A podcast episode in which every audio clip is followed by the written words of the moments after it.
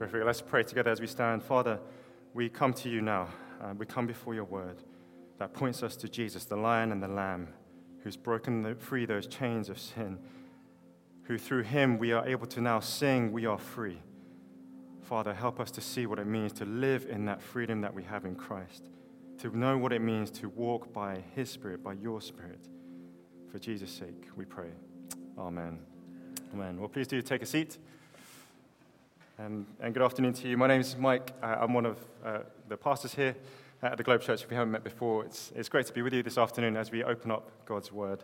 Um, and as Stephen mentioned, uh, as he opened our, our, service in that reading, um, we're still in the book of Galatians, which we're working through uh, this term. So if you've got a Bible to hand, um, whether it's electronic or a physical Bible, if you need a physical Bible, there are some at the back there, so please do grab those. Um, and we're in Galatians chapter 5, uh, starting at verse 13. Galatians chapter 5, starting at verse 13.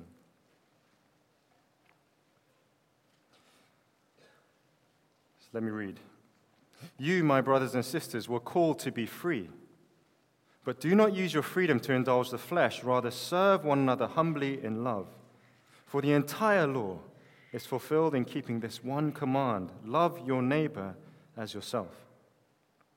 If you bite and devour each other, watch out, or you will be destroyed by each other. So I say, walk by the Spirit, and you will not gratify the desires of the flesh.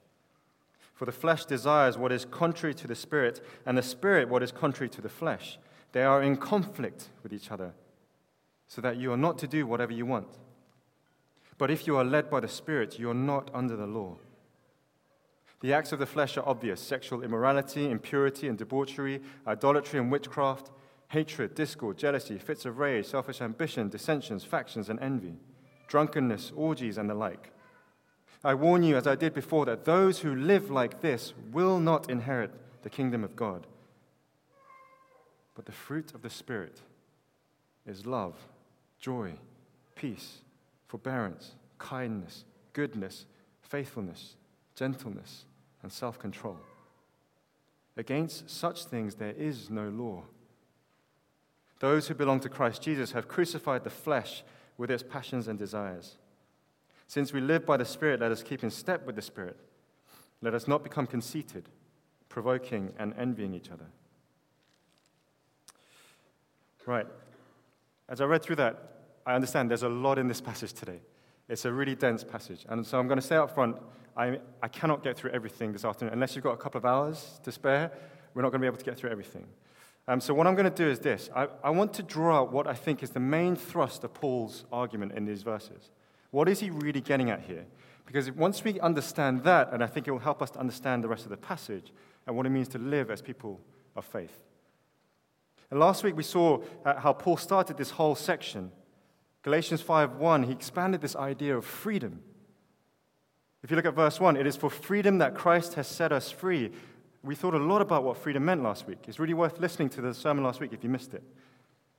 And Paul's continuing that theme today. Here's the question this passage answers this afternoon Given our freedom that we have in Christ, how are we meant to live? Last week we saw Paul really pushing this new reality for us that by faith in Christ we are now free. So he's like, don't think about circumcision and the law. Don't go back that way.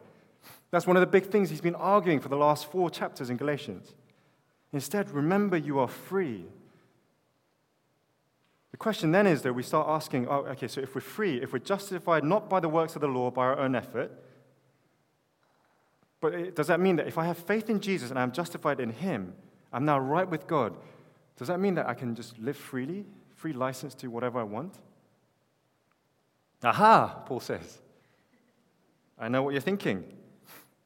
That's why I'm going to write this passage for you. Can you remember the days of COVID? It feels like a long time ago, right? It's only a couple of years ago. But you remember the days of COVID? Do you remember when we were under a law then, legally bound to, what was it, hands, face, space, socially distanced? Do you still remember that? Blank expressions. Okay, I, you probably want to blot it out of your memory. But, but just think. Think back to that day that you were free, when all the rules were lifted You've got a decision to make. How now are you going to live? Are you going to keep socially distancing, carrying around hand gel and putting on a face mask? Or are you going to just greet and hug people willy nilly and not bother washing your hands? There are two ways you can live now in your freedom. And it's a little bit like what's going on here. Here's the big overarching idea of this passage. Look at verse 16. This is what Paul says. So I say, walk by the Spirit, and you will not gratify the desires of the flesh. Here's what Paul's thinking. Look, now you've got this newfound freedom. There are two ways to live. You can either live by gratifying the desires of your flesh, or you can live by walking by the Spirit. So, key to understanding this passage is what does Paul mean by those things? So, let's start with the first. What does he mean by gratifying the desires of the flesh? That word flesh, he uses it a lot in his letters. It's quite broad. I want to start with being clear about what it doesn't mean, because I think this is around us in the culture at the moment. Flesh here doesn't just mean the physical body. It's like when you eat a chocolate bar. Here we go, here's one I made earlier. There's this stuff inside that's edible, right? But the stuff on the outside you can't eat.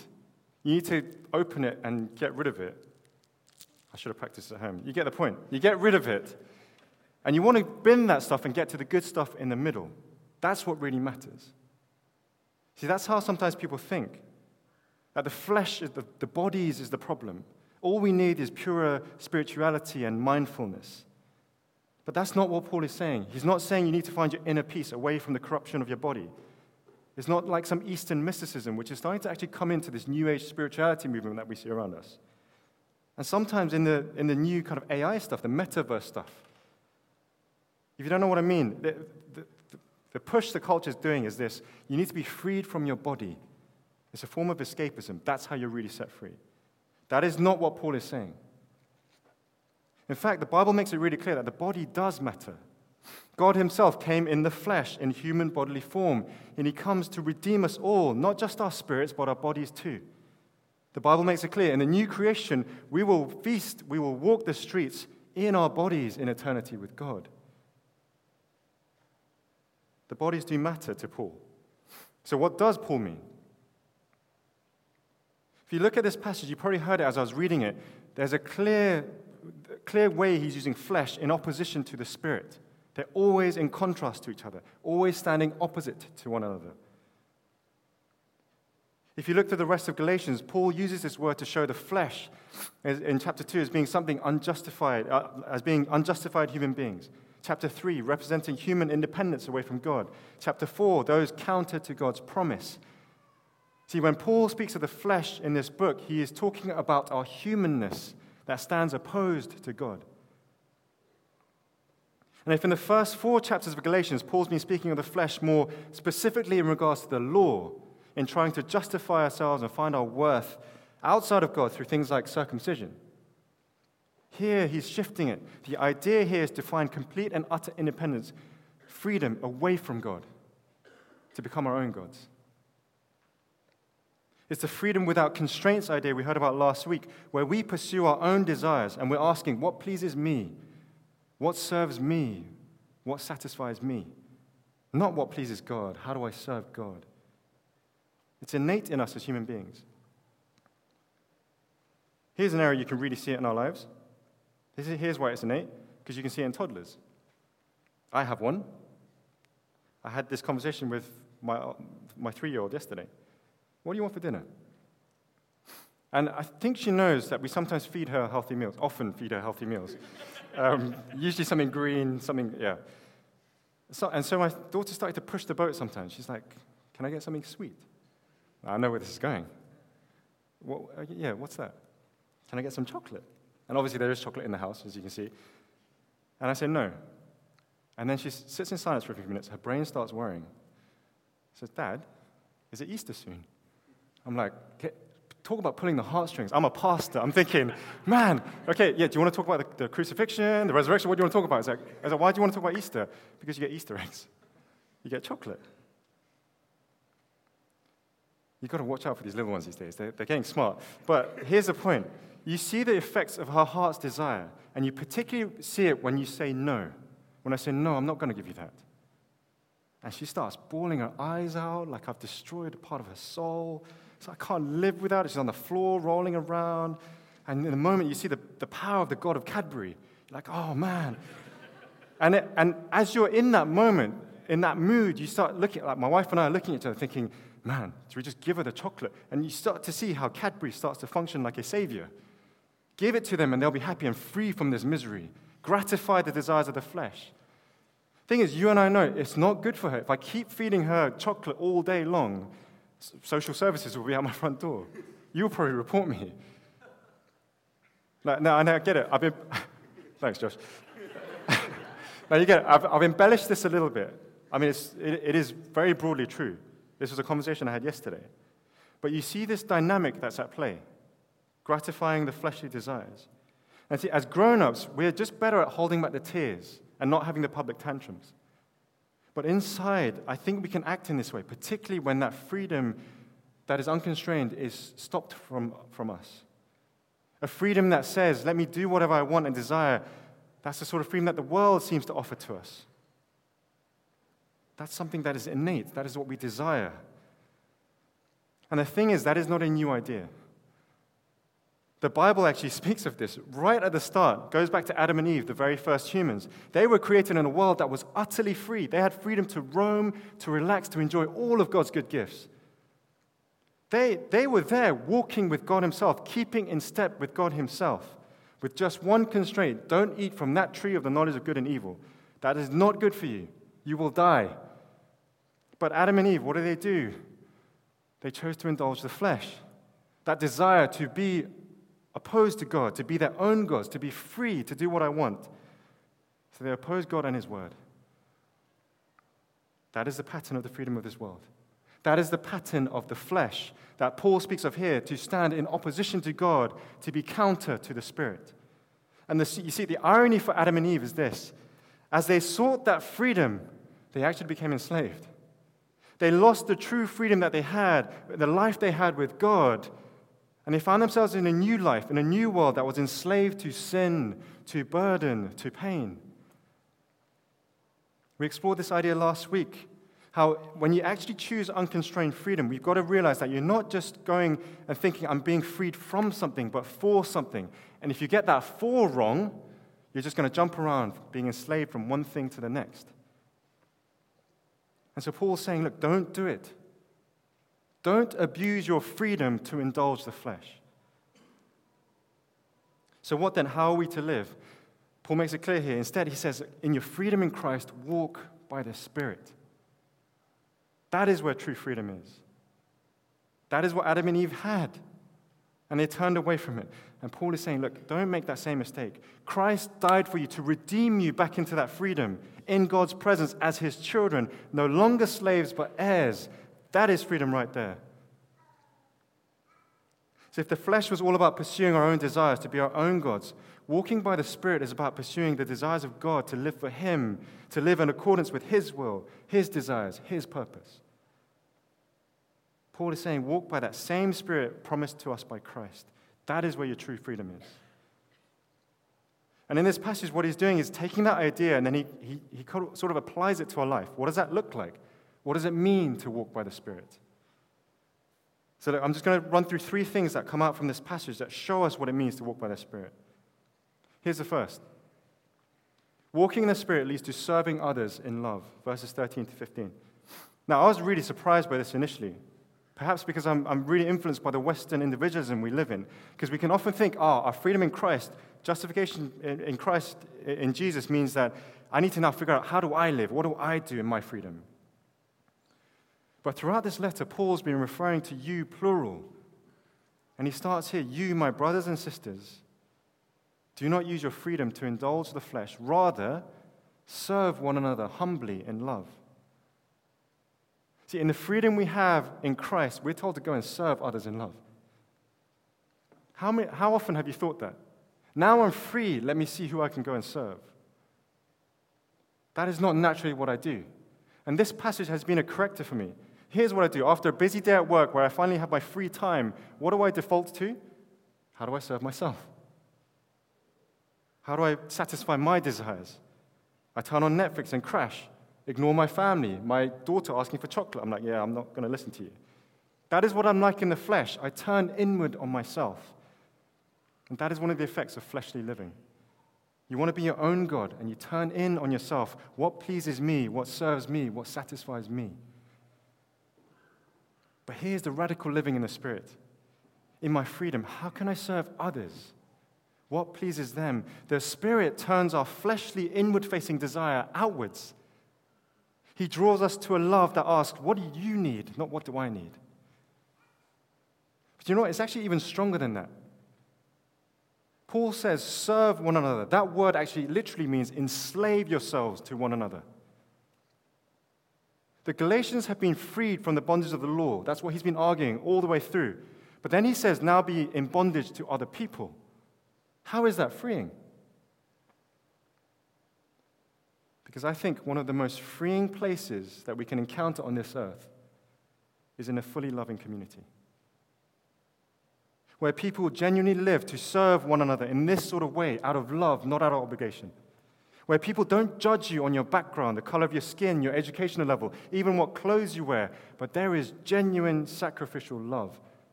Now, can you imagine friendships built around that sort of love?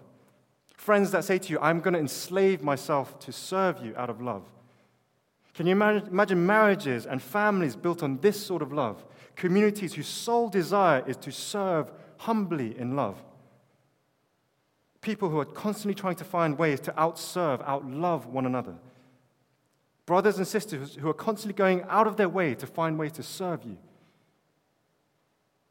To provide the company, to provide the things that you need, the things that you sometimes don't even realize that you needed. Now, how is that even possible?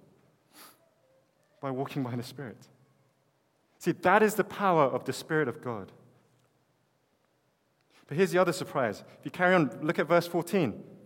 See, Paul starts to talk about the law. He spent four chapters telling the Galatians, look, don't be under the law because it enslaves you. And then he starts talking about the law here. It's like, what are you doing? And his point is this the Galatians have been living under the flesh, trying to justify themselves through the law, through circumcision, and they failed. But now in Christ, they are free from being under the law. And he's saying that, does that mean you can completely ignore the law now? No. As you walk in the Spirit, you will not gratify the desires of the flesh, but instead, as you walk in the Spirit, verse 14, you will actually end up fulfilling the entire law. The law which you've been trying so hard to fulfill in your own strength, that placed you under a curse because of your failings, the Spirit now empowers and enables us to fulfill the law in its entirety the law which is good, which Jesus himself came to fulfill, the Spirit helps us to fulfill it in exactly the same way. The Spirit enables us to love as Christ loves, which is why I think love is one of the first fruits of the Spirit, verse 22. It's central to what it means to live in the Spirit. So when we try and fulfill the law in our own strength in the flesh, we're enslaved. But when we walk by the Spirit, we can fulfill the law in our freedom. And we can go beyond anything we could ever attempt and fail to do in our own strength. That is what happens when we walk by the Spirit. And this is in stark contrast to what indulging, indulging the flesh does. Look at verse 15.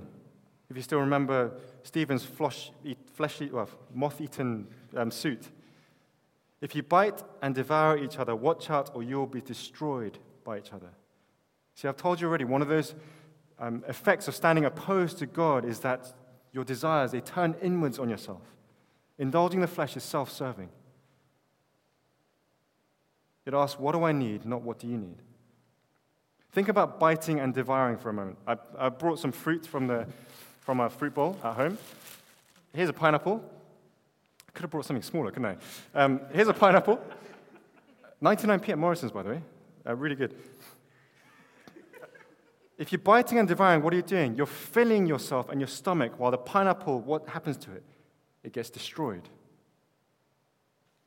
That is the image. That's a really short illustration for this. Um, but here's the point what does it look like in human relationships? Have you ever been used by someone or felt like they're using you? That is what it feels like to be devoured in human relationships. Devouring others is about feeding yourself and your ego at the expense of others. It's when people say, Who's useful to me for what I need and desire right now? And then you dispose of them when you're, when, they're, when you're done. And that is so obviously destructive. There is no trust, there is no love, there is no bond. Relationships like that are so difficult to restore. Unity is broken. It is the complete opposite of spirit led, humbly serving one another community that we just spoke about. Walk in the Spirit, and you will serve humbly in love. Gratify desires of the flesh, you will bite, devour, and destroy one another. So here's a question for us. If you're sitting here this afternoon, perhaps you're not, you're not a Christian, you're kind of looking into things. Here's what I want to ask you Don't you want to experience communities like what we saw? Ones that are really about serving one another humbly in love? Aren't you tired of watching your back in case someone's going to bite or devour you? That's how you feel, then you need to come to Jesus and find freedom in Him. Be filled by His Spirit to be a part of this sort of life. For others of us who would say that I'm a Christian, I'm a follower of Jesus, the challenge for us is this how are we loving those to our right and our left at the moment in this church? How about neighbors outside of church? I was reminded this week of how big loneliness is, is a huge issue in our society at the moment. In a city like London, how much do you notice the people who, can serve, who you can serve humbly and love in your communities? How often do you go out of your way to serve those people? How much time do we give in our day, in our week, in our month to serve others in comparison to serving ourselves? See, with the freedom in Christ, let's live by the Spirit. Let's walk where the Spirit leads to love others and serve them humbly. Here's the second thing walking in the Spirit then helps us to fight fleshly desire. the 8th of May, 1945, that's a crucial day in history. You might know it. It's when Nazi Germany surrendered to the Allies. And there was celebration, right? Victory was won. But the thing was, even though the war was won, battles still continued for a few days. Here's the point Jesus has won. It's not he will set us free, Christ has set us free, past tense. It is done, it is finished. But the battles continue in our lives. Look at verse 17. Paul makes it clear they are in conflict with each other. There is a battle between the fleshly desires we have and the life in the spirit. He knows we live in that bit just after that victory has been declared. We sometimes call it the now and not yet in the Christian life. There will be a day when we will finally come into the presence of God and all those battles will be over permanently. But in the now, there is a battle. There is a constant pull for us to seek that unconstrained freedom. The world keeps offering it to us. Just come and indulge your fleshly desires here. And I think for every true believer who sits in this room, there is a battle that goes on in our hearts in some shape or form. In verses 19 to 21, Paul goes on to list what those acts of the flesh can look like. This is the stuff that comes out of gratifying our fleshly desires. I don't think it covers everything, but it covers lots of things. I don't think there's a particular order, but they are just outworkings of indulging the flesh. What can that look like? I, can't, I don't have time to go through all of them, but you can sort of see eh, they, they come in four big groups. The NIV, if you've got a version that has semicolons that's sort of like brackets, it helps us to see. The first is sort of sexual acts impure, impure uncontrolled, enslaved to sex- sexuality. The second is religious acts, speaking of idolatrous worship of other gods. The third is relational acts, which you sort of talked about, devouring one another. The fourth set, drunkenness and orgies. That word for orgies is not something sexual, but it's to do with drinking parties, uncontrolled acts. Some people sometimes call it substance abuse. Now, I get this is hard for some of us to hear. But fleshly desires, that will, there will be some that will be particularly pronounced for us in different ways. For some of us, that will be things like sexual sin, the use of pornography, that statistically affects both men and women. Sex outside of marriage, which in Christian world can happen more than we might think. For others, it will be relational sin, where we have envy or anger, biting and devouring others. For others, it will be that fight for self control an addiction that is so hard that you're battling with. Remember what we said at the start? When we indulge the flesh, we end up being enslaved. All of these things can enslave you, they will enslave you. And Paul is saying, look, Christ didn't give us freedom to live this way. We can't go and do whatever our hearts desire in our sinful state and think it's okay. To do these things, it's okay because Christ has forgiven me. We can't say that. We can't say, I'm going to live Monday to Friday in the flesh and then the rest of my time in the spirit. That is not how we're called to live. That is sometimes called cheap grace. Paul's making it clear it's a conflict. You can't live in accord with both the flesh and the spirit. If you walk by the spirit, it will be contrary to the flesh. And verse 17, it, the spirit stops us doing whatever we want. Here's, uh, to sum up that section, this is what it, he's saying. If you think because of Jesus, it's, it's okay, it's cool to live in my sin and follow my desires, then you've misunderstood everything Galatians is speaking of. In fact, the whole Bible speaks of. In freedom in Christ, we walk with the Spirit, and as we do, we grow in seeking to fulfill God's desires. And that means we fight those fleshly desires that pull us. But here's another angle which I think is even more important than this. How do you know that you're walking in the Spirit? How do we know that we're walking in the Spirit? Because you know that you're in a battle. In your heart, in your mind, in your conscience, every time that fleshly desire comes, there is a battle that happens. You know it. Every time that temptation comes to gratify those desires of the flesh, we fight. And it can be exhausting. It can consume our hearts and our minds. At times, we may even slip and fall to the flesh. And when that happens, we feel utterly crushed, rubbish, guilty, ashamed. Battles are not a joyful thing, it's never meant to be easy. And when you concede ground, you feel like you're, you're utterly broken. But the fact that you know there is a battle, the fact that you hate your sin and your fleshly desires means that the Spirit is living and working in you. And that should spur us on to keep walking by the Spirit so we, we don't keep falling to the flesh. When we are tempted, we have that power of prayer where we can ask that we would walk by the Spirit and not indulge the flesh. If we fall, we can cry out to God in repentance, turn back to Jesus, who gave us that freedom, and He looks and says to us, Look, victory is won. And verse 18 if you're led by the Spirit, you're not under the law. If you're in the Spirit, you're not condemned. There is no more curse of condemnation because we're free from it in, in Christ. Let me put it another way for you. If you're tempted by fleshly desires, and, and if, if you slip up and you fall to those desires during those battles, it doesn't mean that you're out and that Jesus is just going to turn you away. That is what the Judaizers in Galatia were doing. When you failed to keep the law, you were out. But that is not what Jesus does.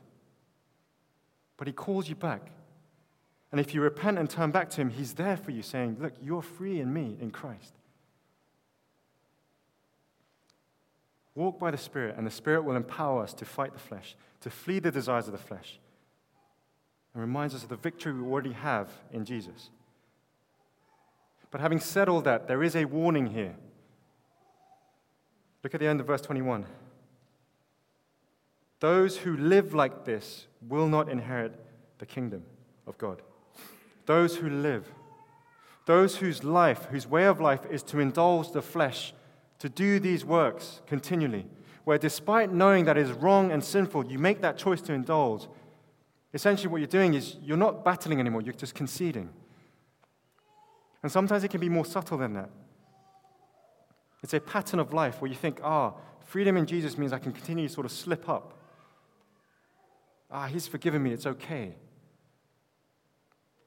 Those who live in that sort of fleshly way, you will not inherit the kingdom. Those echo the words of Jesus' judgment that he spoke of when he was here. When you, you may have shouted, Lord, Lord, but he will turn around and say, I, didn't, I don't know who you are where you will end up outside of his kingdom where there is weeping and gnashing of teeth and torment. That is what the Bible speaks of. And I need to tell you that because I don't want you to end up there. See, the way you live does matter. It reveals your heart. It reveals whether you are walking by the Spirit in faith in Christ or whether you're indulging the flesh.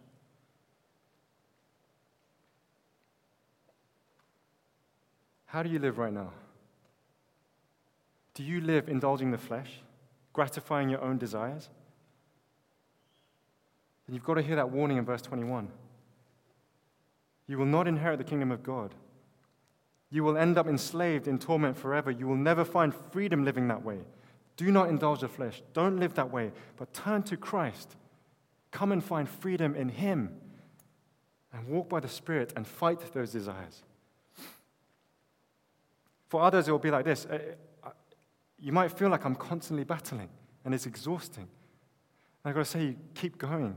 Keep looking to Jesus to know that He has freed us and victory is won. Keep trusting Jesus, who says, By faith we are forgiven and free, no longer condemned. Keep walking by the Spirit, who walks with us in those battles and helps us to fight and to flee.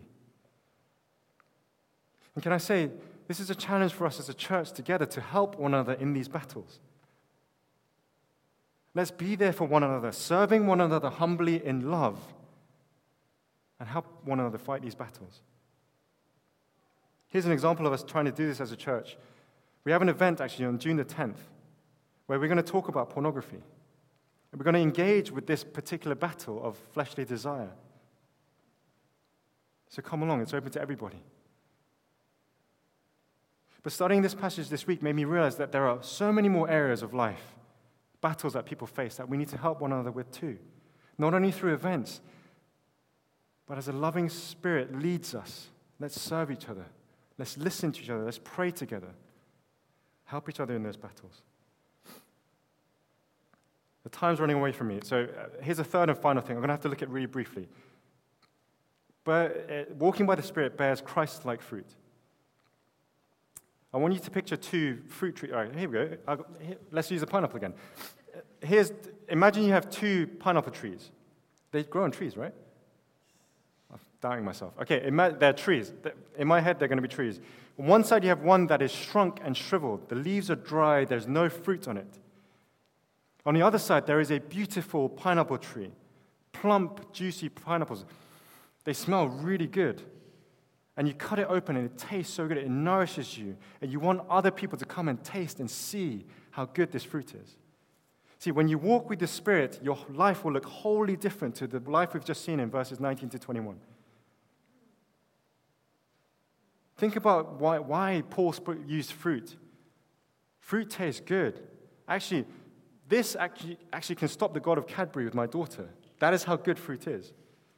Because it's tasty, it nourishes. You look at the list here in verses 22 to 23, and you see exactly that. Picture a person adorned with these fruits of the Spirit. They don't just seem to be nice to be around, but as you spend time with them, they nourish you, they energize you. Can you picture a person who's always there for you, has your interests at heart? They always want the best for you. You're grumpy, you mess up, they are patient, forgiving, and understanding. In a way, they look like a person who would lay their lifetime for you, who's willing to say, I'm here to serve and not to be served. See, the Spirit empowers us to grow in Christ likeness. That is something we can never do in our own strength under the law. And that is something that looks completely different from a life that indulges the fleshly desires of the human heart. Here's the other thing about fruit I can't plant a pineapple tree and tomorrow I have pineapples. It's gradual. And that is what happens with the Spirit. It's a lifelong experience we have. We don't show those fruits overnight. We're not expected to be like, oh, here are all the fruits ripe and ready. It's about progress. So be thinking, what are the fruits that are growing in your life? Don't compare yourself to others, but to see where were you before, where are you now? And as you walk in step with the Spirit, see how the Spirit grows those fruits in your life. And just picture and imagine living with others who exhibit that type of fruit and share those with you. Imagine your family, your flatmates who are like this. What a difference that would make. Imagine if your colleagues bore fruit like this. What a difference that, that would make. Just to be clear, my colleagues, that they're awesome, they're great on the church staff team. they bear a lot of these fruits already. we don't have time to go to the details of the fruits of the Spirit. Um, we're running out of time. How is it possible to walk with the Spirit? Final thing, just look at verses 24 to 25. Those who belong to Christ Jesus have crucified the flesh with its passions and desires. How do we know? How is it possible to walk with the Spirit? I want to end with this. First thing, you need to remember that you belong to Christ. Paul's been trying to show this throughout this book. We are no longer slaves, but through Christ's sacrifice for us, he has called us co heirs with, with Christ, God's children. We are his. We live for him. We live with him. We belong to Jesus. That is how you walk with the Spirit. How else? You've been crucified, the flesh with its passions and desires. I've been crucified with Christ. It's no longer I who live, but Christ who lives in me. This life I now live in the body, literally flesh. I live by faith in the Son of God, who loved me and gave himself for me. By faith, our old self, our old flesh has been crucified with Christ. Victory is won. And we need to remember that we have the Spirit. Jesus promises the Spirit to us. We're no longer alone. We belong to Christ. We've been crucified with Christ. We have his Spirit. That is how we know we have the Spirit. That is how we, it's possible to have the Spirit. That's how we know how to walk with the Spirit. So, as we keep in step with the Spirit, let's be a church who humbly loves one another. Let's be a church who fights the desires of our flesh. And let's be a people who bear the fruits of the Spirit to God's glory. Amen. Let me lead us in a, in a prayer.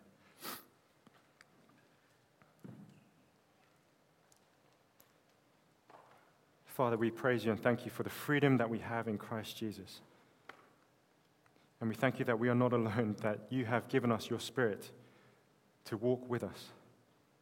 Father, pray in our freedom we would not gratify the desires of our flesh and follow our own heart's desires, but that we would walk in step with the Spirit.